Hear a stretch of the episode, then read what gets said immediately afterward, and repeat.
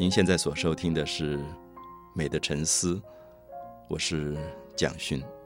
美在某些讨论的过程里，会让我们觉得有一点抽象，所以希望能够把美拉回到历史，拉回到社会，拉回到人类的文明发展过程当中来看，美究竟怎么去演变？它最早的萌芽怎么起源？大概都是大家很关心的问题。谈到历史，我们提到说汉字里面“历史”的“史”这个字，如果以象形字来讲，是一个人的手，手上抓了一支笔，正在记录东西，叫史。那么这表示说人类已经有文字了。可是有文字，距离现在不过是五千年的事。所以过去人类很多关于艺术的探讨，大概都追到五千年前啊，有文字记录以后，像中国的话就是甲骨文。那么，埃及的文字应该可以推到接近五千年到六千年左右。我们叫做方尖碑，有一种石头雕成的一个柱状的一种方碑，上面刻了很多的文字。这些文字看起来很像呃图像，有猫头鹰啊，有鱼啊，有蛇，好像是图像的文字。很多人也以为它是象形文字。那我自己去过埃及以后，慢慢了解，其实埃及的文字还是拼音文字。它就是每一个动物是一个一个字母来拼音的，所以我们说人类的文字历史其实时间很短啊，只有五千年。可今天也许我们要把它再往前推，就是没有文字以前，我们称它为史前时代，就是历史以前啊，没有文字以前。那么没有文字以前，人类很多的活动、很多的行为没有文字记录，所以也许我们都觉得。对我们来说，史前时代是一片的空白，一片的茫然。我们对那样的一个时代，好像无法做很多的理解。可是我们知道，人类没有文字以前，他的手已经在做很多的工作。所以我们可以经由很多的，比如说陶器。好，如果讲到陶器的话，我们知道埃及人做陶，希腊人做陶，两河流域的人也做陶。那么中国的黄河、长江流域。都发现了做陶的这个工艺。那么陶罐用人的手把泥土做成陶罐，然后上面甚至加一些呃彩色的化妆土画出来的图像。那么这个行为在人类的历史当中，目前都可以推到将近离现在有八千年到一万年，所以它的时间是比文字的历史要早的，要更早。所以我们可以说，如果我们研究艺术史。这个时间不应该只是被文字限制的历史，它可能要往前再推。那陶器时代，如果我们用最接近现在的一万年来做断代，那么其实它前面还有一段时期，就是我们讲的石器时代，就是人类用手来打造石头，做出很多很多不同的工具。那么这个时期更漫长，它长到什么时候？有时候蛮让一般人惊讶的。比如说，我们过去读书读到。周口店人啊，山顶洞人啊，或者大家可能听过，呃，民国初年的时候在北京发现的北京人，那么距离现在大概都是三十五万年到五十万年左右，所以它比做陶的历史又更早了。那么事实上，以最新的考古资料来看，人类不断在地底下一直挖挖下去，发现了比三十万年、五十万年还要早的东西。现在大概可以推到距离现在一百七十万年前。比如说，在大陆的云南有一个地方叫元谋，元朝的元，谋略的谋。那么这个地方发现了最早的所谓的猿人。我们说猿人是说它有一部分好像还是猿猴，可能遍体都还是毛。那可是它又有部分有人的征兆出来了。我们知道猿猴都算是灵长类，就在动物里面，它们有一个现象发生，就是直立的现象。我们看到所有的动物。包括我们家里养的宠物的猫狗，它的脊椎都是横的。那人类常常在马戏团里面，或者是在家里面拿糖逗狗啊猫站起来。那么它站起，它可以站起来，可是它站不久。不管是马戏团里面用威胁，比如说电击的方法，让熊啊、老虎、狮子站起来，甚至大象站起来，可是他们都站不久。可是我们看到灵长类最大的特征是，它最后产生了一个现象，就是。脊椎直立，所以现在对于我们来讲，我们是称自己为人类，它是灵长类更高度发展的一个呃生物现象。那么它最大的一个标志其实就是直立的现象。所以有时候我们去定义说什么叫做人，好像很难定义。可是有一个定义是非常非常清楚，就是人是坚持脊椎直立的一种高等动物。甚至在猿猴，大家有没有发现，猿猴在奔跑的时候，它还是四肢的，它可以站起来，大部分时间它是站起来，所以我们称它为猿人。猿人，可它可能在奔跑的时候，它又恢复动物性，它的前肢还是用来行走，承担它身体重量。可是，在人来讲啊，比如说我们看到人的身体，他跑的时候，他还是用下面的两只腿下肢。那么，所以这个现象是人类所具备的一个创造的开始。为什么这样讲？我们看到脊椎直立之后，一般动物称为前肢的这个东西不再称为前肢，而有了一个新的名称，就叫做手。这个手是在所有的动物当中都没有的。猿猴有部分已经发展出来，可是猿猴的手，有时候我们看到一个猴子坐在那边剥香蕉，我们就会鼓掌，觉得已经很了不起了。可是人类的手，我们去思考一下，他做了多少不得了的东西出来，做家具、写字，呃，做食物料理。那么这个手是跟创造有最大的关系的。所以通常我们要讲艺术史，现在从艺术史的这个角度来看，会追到一百多万年前，是最早的人类。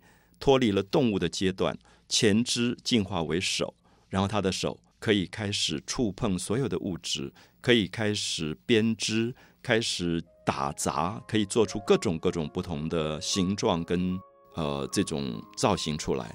那么这个时候，我们说艺术史已经开始了。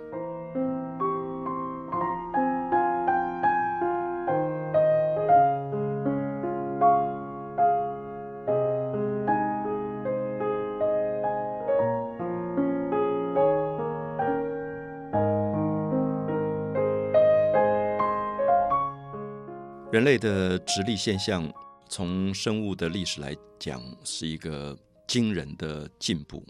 可是对今天大部分的人来讲，我想，好像我们并不觉得我们站着是这么困难的一件事。好像一个婴儿生下来离开母体，他还是在地上爬爬爬，没有多久，也许到一岁以后，他慢慢就可以直立了，开开始摇摇摆摆要去走。所以我们看到婴儿的时期。大概还回忆了人类部分爬的这个阶段。那等到他一旦找到了自己直立的一个平衡点以后，他就开始坚持这个动作，是他身体的一个姿态。我们可以看到人类的历史当中，除非他被敌人屈服，除非他在最让他感动的，比如说宗教的面前，他会跪下来。一般讲起来，他再也不爬下去，他不随便跪下去。这个动作，这个行为对他来讲，不是人。所坚持的高贵的行为，好，所以我们可以看到爬在地上、跪在地上这个动作，慢慢在人类的历史当中，跟直立的现象开始被分开了。那么有一些研究生物学的朋友，呃，生物现象或者人体的朋友告诉我说，其实脊椎直立是非常困难的一件事。我们自己不太会觉得，也许在一段时间，比如说。呃，自己的身体有一些病痛，我们常常听到的所谓的坐骨神经痛，其实是因为脊椎跟脊椎之间有一个软垫，叫做椎间盘的那个东西被压迫，然后它触碰到旁边的神经就开始酸痛起来。那这个时候医生才会告诉你说，在所有的动物世界当中没有这个病，因为脊椎如果是横向，它不产生压迫现象，只有直立以后人的脊椎会产生压迫的这个现象，所以有时候。因为这样的一个病症发生，你才会问自己说：“诶，为什么人类要站起来？为什么人类坚持要站起来？他把所有身体的重量压在下面的两只叫做脚的腿的这个下肢上面，其实是非常困难的一个动作。可他竟然坚持，这是他要的一个动作。那么我们唯一的一个思考是说，因为他直立之后，他的下肢刚才提到说。”不再承担身体的重量，所以它才能够有一个东西进化出来，就是我们所说的手。可是我现在讲到手的时候，也许大家不见得会立刻思考到手对人类历史来说有什么样的重要性。那我比较希望大家从你所熟悉的动物的前肢来思考。比如说，你去观察你家里养的宠物狗或者猫，它的前肢，你会发现它没有属于人类这个手的手指这样的很多触觉上的这种发展，更不要讲说我们看到的牛、马、猪，它们的前肢我们就称为蹄。那么这个蹄它的构造是非常单纯，它只是承接重量的东西。到猿猴灵长类的猿猴，才有一个东西可能会被称为手指我们可以看到手指这个东西在很多动物没有，并没有存在。灵长类开始特别把手指发展出来，也就是把蹄状的动物前肢开始分出了很多小小的纤细的手指。那我称这个手指为一种人类创作的触须，它非常的敏感，它有一点像我们看到动物昆虫头上的那个触角、触须，那个是它等于一个雷达发报站一样，它可以探索很多的讯息。我们看到一个蚂蚁在行走的过程，它会用这个触须不断的转动，去感知它周遭的空间的。人类的手指也是如此，这个手指本身。经由它的传递，讯息的传递，可以创造出非常多的东西。它开始直立了，直立以后，它的手开始去触碰一棵树，感觉到树皮。他开始爬这棵树，攀爬在这棵树上。攀爬的过程，他去感觉到一颗果实饱满的重量，然后他把这个果实摘下来。好，我们注意这个摘的动作，也不是很多动物可以做得到的。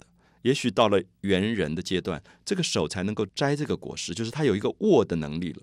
那么我们现在，如果大家有机会看到一个人，他的面前放了一盘水果啊，如果这个水果是比如说樱桃，那樱桃这个粒状或者葡萄这种大小，你会发现这个人吃这个东西的时候，如果你发现这个人是一个儿童，他就是用手抓，有点像灵长类的猿猴抓。可是如果你发现他是成人，大概十岁以后，他就懂得用。食指跟大拇指是捏着这个葡萄来吃。我们注意一下，这个动作在所有的动物里都没有。食指跟大拇指轻轻的捏着一个樱桃来吃。那么这种动作，我希望用它来说明人类的手是一个惊人的进化。就它有很多的动作是动物绝对做不出来的。所以我们常常说人为万物之灵，万物之灵。那么这个灵怎么去证明它？其实我们要很具体的从人类的历史，从人类的艺术史。从人类手的历史当中去观察，你才知道说人类的进步跟动物差距这么大。何况，比如说我们写字，我们的手拿着一支笔的时候，它运动的时候，大概就是指尖的某些小小的动作，然后它可以记录下非常复杂的线条跟造型。那么，我们再思考一下，这个动作在所有的动物里都无法完成，包括刚才提到的灵长类的猿猴，也不太可能拿着笔。去做文字性的书写跟记录，所以我们会发现，今天在任何一个普遍的人身上所具备的能力，标志出了人的价值。那么，这是我们要谈的所谓创造的开始啊，就是宇宙之间创造了万物。那么，所有这万物当中，只有人进化到一个程度，他又可以去创造更多更多的东西。因为创造这个部分，在一般的动物世界是不存在的。它只是凭着本能生存啊，甚至我们看到一个鸟类去衔着草做一个鸟巢，或者是呃某些蜜蜂昆虫，那么它会用它的分泌物去混合泥土做成蜂巢。那么这种创造，它几百万年来不会改变，它就是这个样子。那么人类最早的居住叫做有巢式，可能是模仿蜜蜂的巢，可能是模仿蚂蚁的巢，可能模仿鸟巢。可是我们思考一下。我们今天的建筑艺术发展到什么样的状态？它可以从那个起点一直一直进步，一直进步。我们可以盖一个几百层楼的大的摩天大楼。我们的居住的环境从那个有巢的巢有了这么大的跨越，这是我们特别强调人在创造上的意义。那么也必须回到最初的这个手的进步的原点，我们大概才知道怎么去分析美跟艺术，它在人类演变过程里。扮演的重要角色。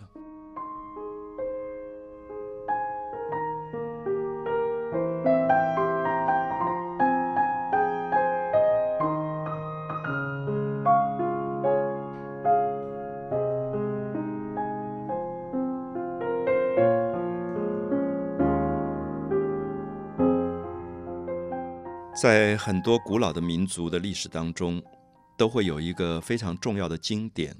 叫做《创世纪》，我想，特别是信基督教的朋友都知道，希伯来的文化里留下来的一个旧约圣经。那么，这个旧约圣经一打开，它的第一章就是《创世纪》。那么，这个《创世纪》是希伯来民族在洪荒之间，他们去思考宇宙从何而来，为什么有了地球，为什么有了日月，为什么有了天地，为什么有了陆地跟海水，为什么有了光明跟黑暗，为什么大地上奔跑着这么多的野兽动物，为什么河里面游着鱼，为什么遍布着满天的星辰？当然，最重要的是，为什么有了？人类有了男人，有了女人。好，这些疑问其实是所有古老的民族坐在洪荒当中都会思考的问题。他们要去解答这样的问题，最后他们就留下了一篇非常重要的《创世纪》。基督教的朋友在读旧约圣经的时候，对《创世纪》都有很多的了解。就是希伯来民族相信，在天地之初有一个神叫做耶和华，然后他在宇宙的混沌啊，我们说“混沌”这个字。存在在希伯来的语言当中，也存在在中国汉字古代的故事当中。庄子就认为宇宙最初就是一个混沌的现象。所谓混沌是不清楚的，什么东西都还没有分开的一个朦朦胧胧、模模糊糊的那个，好像有一点大气团的那个状态。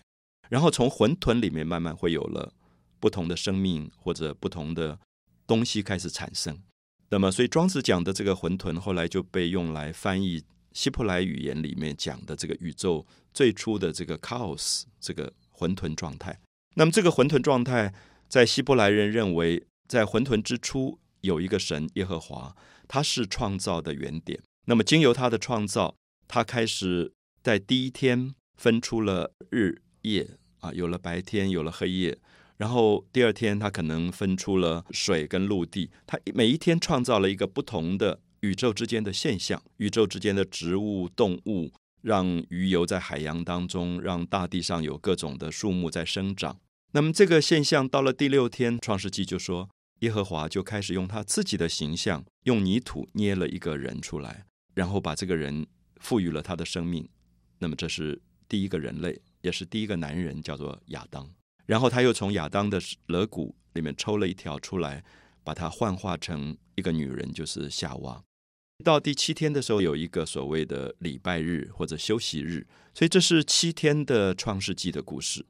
现在我们还依循着希伯来的这种创世纪的故事，我们每七天会有一个礼拜日或者休息日。我们可以知道说，比如在很多民族古代，并不见得有所谓一个礼拜七天、一周七天，其实这是一个希伯来的文化传联下来的。为什么七天要有一个休息日的原因？那么这个。故事当然，今天已经不只是希伯来人的创世纪故事，它甚至影响到全世界。那如果我们去意大利罗马，我们去参观著名的这个圣彼得教堂，里面有一个西斯丁礼拜堂，我们会看到文艺复兴时期最有名的画家、雕刻家米格朗基罗在屋顶上画的这些壁画，非常有名的壁画。那么这些壁画的内容就是创世纪故事，所以你可以很清楚看到他把。希伯来古代圣经里的创世纪分成九块方格，像连环图一样的画出耶和华所创造出来的宇宙的万事万物。那比如说埃及，它也有它的创世纪。埃及的创世纪是认为宇宙之初是一对兄妹，就是奥西里斯跟伊西斯。奥西里斯是一个男神，伊西斯是一个女神，他们是兄妹，然后他们最后结婚。成为配偶，成为夫妻，生下一个儿子叫福尔斯，就是我们通常在埃及旅行会看到有一个老鹰的头的一个鹰头人身的一个法老王，就福尔斯。那么这个故事当然你会觉得这个创世纪其实讲的是人类比较晚的阶段。所谓比较晚的阶段，就是人类开始有配偶制度，有婚姻观念。那我们当然知道，人类早期在旷野当中，他并没有像我们今天有婚姻的观念，所以。保留在中国古书里说：“上古之民，但知有其母，不知有其父。”就说孩子生下来，他知道母亲是谁，可是不知道父亲是谁。那说明当时其实在性上面是一个杂交的状态，他并没有固定的婚姻制度，所以有一个氏氏族社会，我们称它为母系社会。它是以母亲为主的，以母亲为中心点的这个社会。那么还有一个在人类学上大家不容易了解的一个名称，叫做血缘内婚，就是我跟另外一个人，比如说跟姐姐、跟妹妹，我有血缘。那么早期的人类婚姻是血缘内婚，都是兄妹通婚，甚至还发生过父女通婚或者母子通婚的现象。埃及的古代王朝、古王国时代非常多这样的现象。我们知道，埃及最有名的兰姆西斯二世这个大帝，他一百多个孩子，其中有很多是他跟他的妹妹，甚至跟他的母亲所生诞生的。好，所以我们今天人类当然觉得。很讶异，怎么可以在血缘内婚？那早期人类因为不知道血缘内婚，最后发生了很多异变，生理学上其实是不健康，就近亲通婚不健康的状态，才发展出人类的第二个阶段，叫做血缘外婚。就是我们今天会发现，尽量大家不鼓励血缘太近的人通婚，因为觉得他的基因会发生问题，鼓励血缘外婚。可是这个历史并没有那么长久。也许只有四五千年以后才发展出来，所以我们也很希望从人类的创造历史里面谈一下各个不同民族的创世纪。埃及有埃及的创世纪故事，那么至于印度、至于希腊、至于中国，他们的创世纪又是怎么样去幻想宇宙最初的创造的力量呢？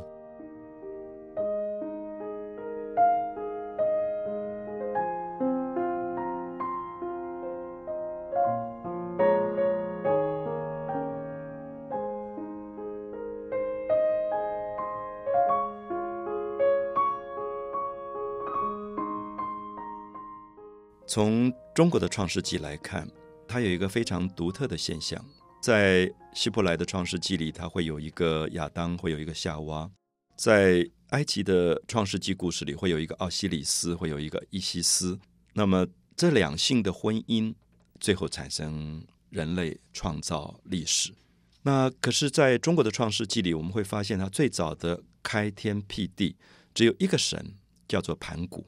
这个盘古，其实在古代的历史里有不同的写法啊。我们现在写成盘子的盘，古代的古，我们相信它最早只是一个发音，因为那个时代很可能连文字都还没有，在神话的初期的时候，只是一种传说，就是用口传的，用语言来传说的，所以记录的人就会用不同的文字去记录这个盘古。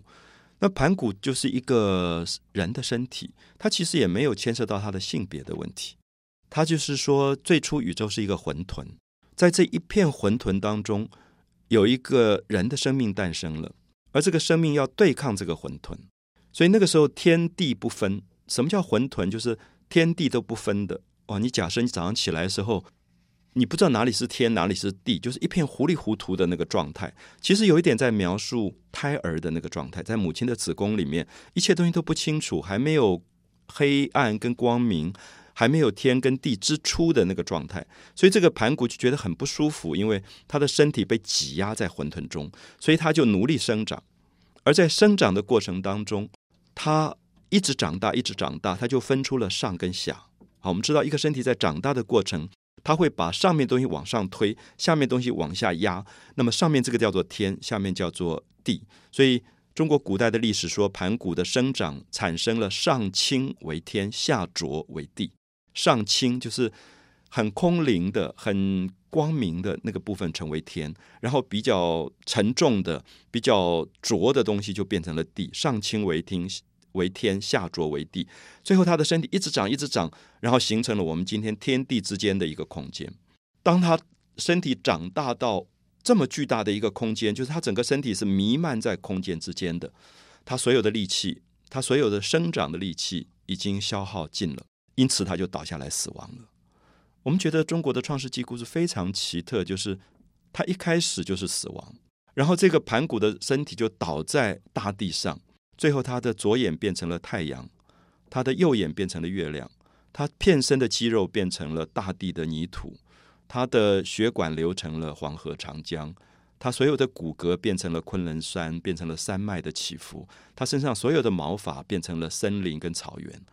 那我们看到这个故事其实非常特殊，它跟我们叙述的前面看到的希伯来的创世纪跟这个埃及的创世纪都非常不同。它强调的一点很可能是每一个身体的这个肉体的部分，当它解散之后，它才会有真正的生命的传言。所以，我想这里面当然我们看到所有的神话故事，所有的创世纪故事都包含着一个民族对于古代人类的来源、文明的来源的一个看法。那么，在这个盘古开天地的故事里，你会觉得里面隐含着一个对死亡的不同的解释。很多的民族，比如说埃及，他们是非常害怕死亡的，他们觉得死亡是一个结束，所以他们努力的做木乃伊，是希望这个肉体不要消失。所以，肉体如果还在，那么灵魂就会回来，还可以再复活，就是埃及人称为卡这个东西，K A 这个卡会再回来，所以他们就做木乃伊，同时做雕像。雕像的意思也是说，我的肉体会腐烂，可是我用比较硬的石头来雕刻，让这个身体不腐烂，所以叫做不朽。可是在中国，我们发现上古时代没有雕像，因为他相信人类在死亡之后。他的身体本身的化解腐烂，会产生新生命在诞生，所以这个解释对死亡的解释，不但不是要肉肉体固定，相反的认认为肉体本身是可以转化的，它在不同的形式里一直转化。所以我们常常听到民间说啊，死后三日就臭烂不堪的臭皮囊，他对身体的解释跟埃及跟希伯来文化都有一点不同，他觉得这个本来就是会转化的。可是，如果你的精神还存在，你的精神会去再去寻找一个新的肉体重新生活。就是在很多东方的信仰当中，认为肉体是可以转世的，它可以转成不同的形象，甚至它的很多基因还会保留在它的记忆当中。所以，比如说我们在密宗的信仰里也看到，他会寻找新的肉体。可是对他们来说，这是一个轮回或者转世。好，我想我们在这里不是探讨。哪一个信仰对或者不对的问题，而是说不同的民族的神话跟创世纪的故事，其实保留了他们思考人类最初创造的源头。所以今天很多人研究神话、研究古老的这个创造历史，会觉得这些神话里面保留的不是一个荒诞不经的故事，而是用象征的方法去传播了人类最初的生存的状态。所以跟大家谈希伯来的创世纪、埃及的创世纪、中国的创世纪，我们会发现这里面都值得我们去在讲人类文明的初始的时候做很多的参考。我们会发现这些创世纪有相同，有不同。比如说相同的部分非常有趣，所有的民族神话里都有大洪水的记忆。我们在旧约圣经里读到，最后这个耶和华神发怒，发动大洪水。这个大洪水要消灭跟毁灭掉所有他创造的万事万物，可最后他又不忍，他觉得诺亚这一家很好，他就告诉诺亚，所以诺亚造了一个方舟，在基督教是非常重要的象征，就是在大洪水来临的时候，他把所有的生命选了公母雌雄各一对放在船上，就等于是保留了传宗接代的工作。在大洪水过了以后。诺亚的方舟变成唯一生命传言的一个来源，所以大洪水变成了一个人类共同的记忆。好，所以我们在这里大概可以看到，我们陆续会跟很多朋友谈到人类文明初始的阶段。我们阅读神话，我们在古代的一些留下来的人类学遗址当中去考证一些石头、一些陶罐，都是为了重新去复原离我们已经非常久远的那个盲昧的时代。可是从那个时候，人类开始用他的手去创造了万事万物，也用那个手去指点了天上的星辰，开始有许多的故事在人间流传。美的沉思，我是蒋勋。